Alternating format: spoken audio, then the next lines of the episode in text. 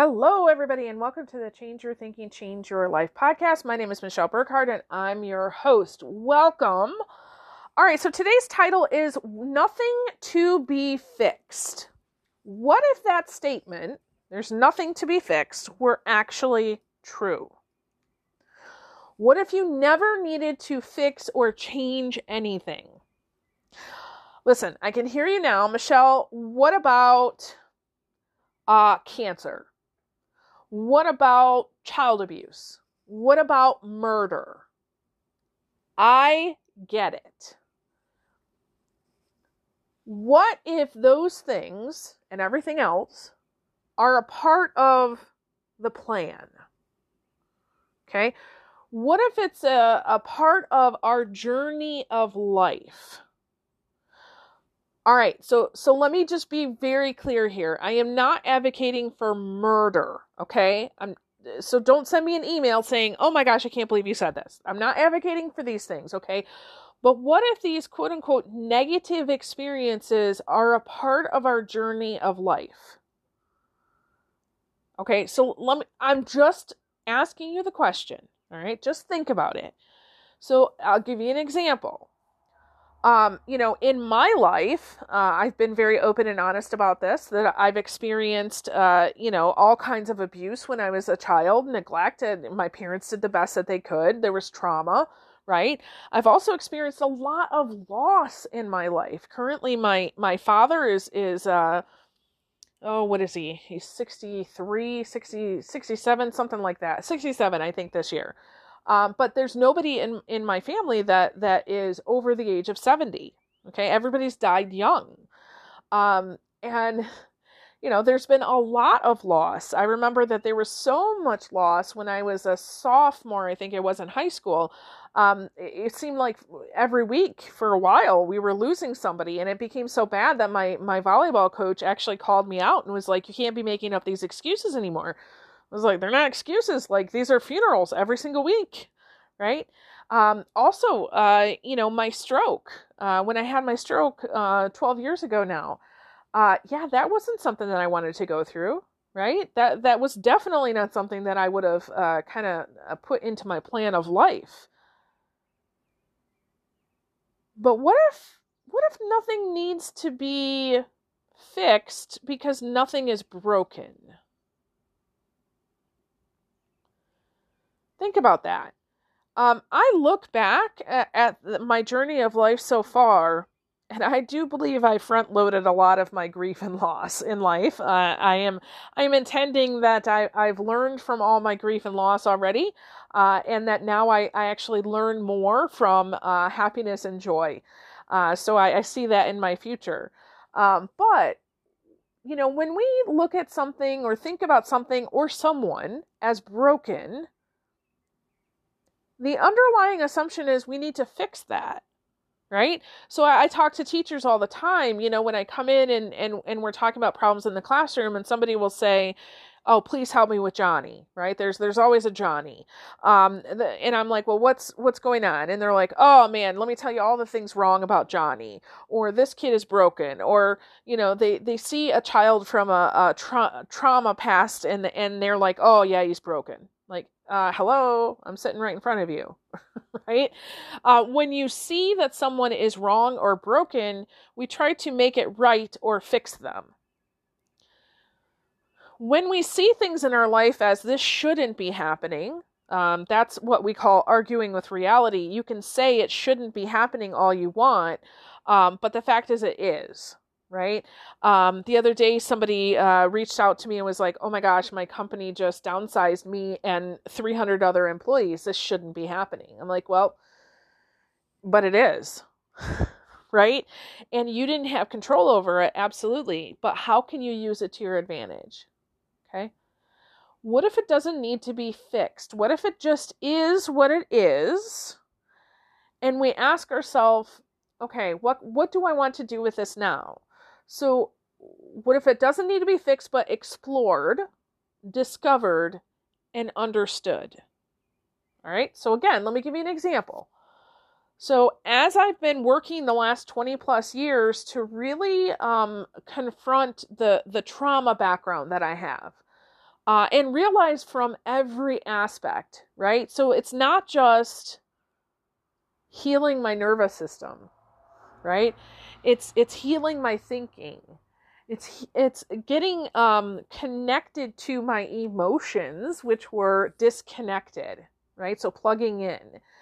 Um, it's understanding not only my perspective when I was going through those things, but also where the heck were my parents? You know, what was going on with them and understanding their perspective, understanding the perspective of my perpetrators, realizing, oh yeah, you know, if you if you think about it as a cause and effect as a formula like, oh, I'm surprised more bad didn't happen. Right? So as I've gone through that and really tried to explore and discover and understand what happened, how did it have its effect on me? Go through healing, a ton of forgiveness work. That's why I talk about forgiveness all the time, you guys, because I realize that your level of success and safety and security in this world has a ton to do with your level of forgiveness. As I've gone through the, that process, and listen, that's going to be a probably all my life thing. So I'm I'm just opening up to that fact that you know we're never going to be done with it. I'll just confront whatever. But it as time goes on, it seems like the the the rough times the struggle times with all of that are less and less okay? But uh, i'm using that to help other people.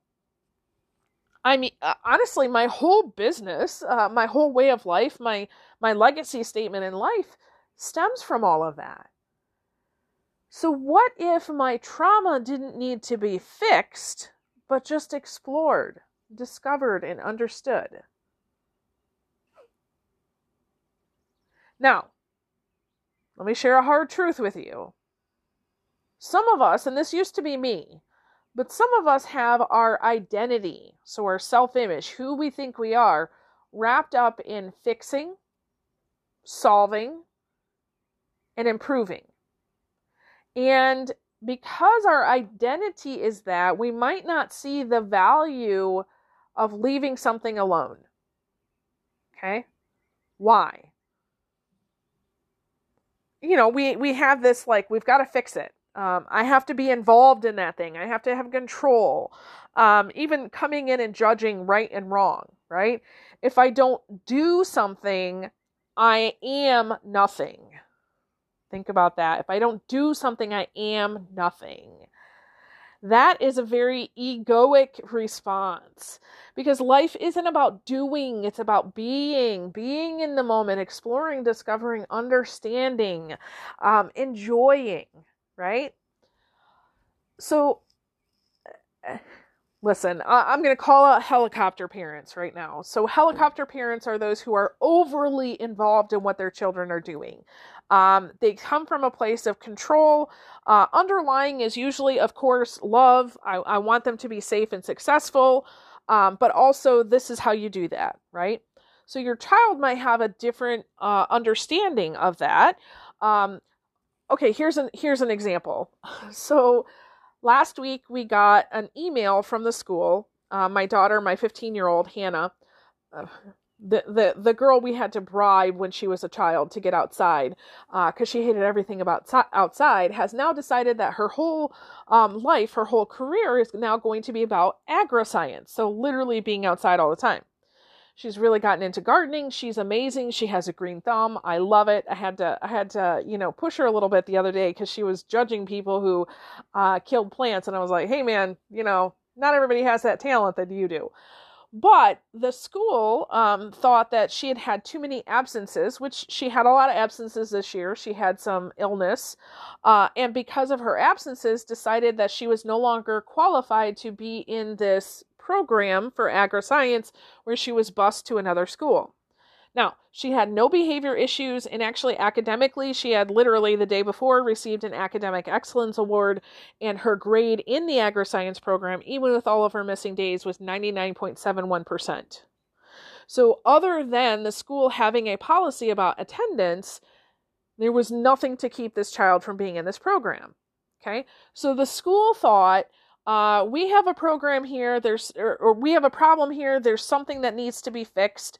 We're going to come in, use our policy to fix this issue and make sure that this child, uh, you know, doesn't reap the benefits because she has gone against our policy. Mental rigidity, much, right? okay.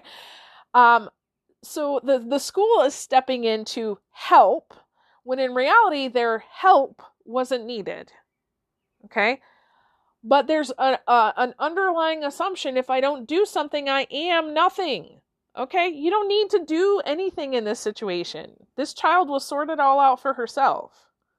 Now, if there was a behavior issue, I would be the first one as her mom to be like, hey, listen, uh, you did it to yourself. okay, you shouldn't have done that.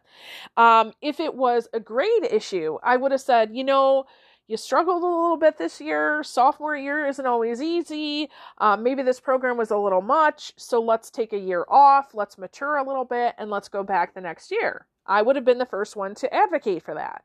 But none of that was the issue. It's just about the school's policy. So I do not consider myself a helicopter parent. However, in this regard, okay, I'm going to advocate for my child right? Now, a helicopter parent would have said if it was a behavior issue or, or grade issue, I'm going to make make this happen no matter what, right? I don't believe that I have to do something in order to be something. Okay. Um, I can let many, many, many, many, many things happen and occur all around me, and I do. I become a master at that. You know, when people bring their drama and their situations, I don't have to step in and solve your issue. Heck, even as a coach, I'm not here to solve your issue. Uh, you want to explore, discover, and understand what's going on so you can make a different choice. I'm your girl. You want me to tell you what to do? You've probably noticed on this podcast that doesn't really happen, right?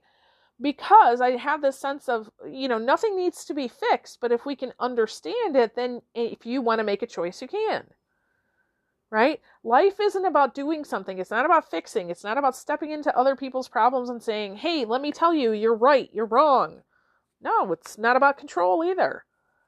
We all have preferences, right? We all have different values. We all align with those preferences and values. So, you know, when I go on a flight, I don't judge people because they're sitting in first class or not sitting in first class. I don't care what seat you chose. I don't judge you because you paid for first class versus you, you know, you've got an upcharge. Great. Welcome. You're here. I prefer first class, right? I'm going on a trip here um, next week with a dear friend of mine. She uh, is is one of twelve children, and she flies in the back of the plane because she loves that energy. And she was upgraded for whatever reason, and, and she's like, "Oh, I'm going to have first class," and she's sitting next to me. I'm going to show her the ropes. Here you go, you know. And and you know, she she jokes around uh, about people who fly in first class. I'm like, "Come on, I'll show you why this is really fun." Right? that's a preference. Doesn't mean I can't fly in the back of the plane or I, I won't. Uh, it's just a, just a preference. It's nothing I need to fix, right? But we want to explore and discover.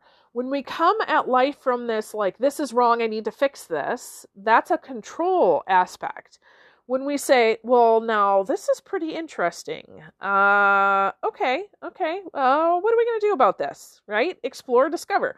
So when I was sent the email about Hannah, immediately I, I was like, okay, let me let me back up here. First of all, let me take a breath because I need to take a breath. Uh, kind of get to a place of regulation. Uh, but then I realized, whoa, what's the right thing to do here? You know and and really it came from the the aspect of of hannah. This is what she wants to do with her life. This isn't just i'm taking you know this elective class. Um th- this is pretty important to her. And so how can i work with the school to bring us to a solution that's best for this particular student uh, and that was a much better place than coming from, oh no, you are definitely going to do this for my child. Because I also thought, if this was somebody else's child, the same situation, would I advocate for that child in this way? Absolutely. And that's when I realized, oh, this isn't something that I have to, this isn't a, a problem that needs to be fixed, but this is definitely something that we as a group of people can explore a little bit why are your uh, priorities more with your rule than with the student. And that, I believe, is something to explore and discover and understand. Right? So just check yourself on that. Um, what if, and I'm just asking the question, what if there's nothing that has to be fixed? So, that problem, issue, challenge, concern you have, what if it doesn't need to be fixed? Just a thought. So, with that, I release you into the wild. Go forth and prosper. Have an amazing day. We'll catch you next time. All right, bye bye.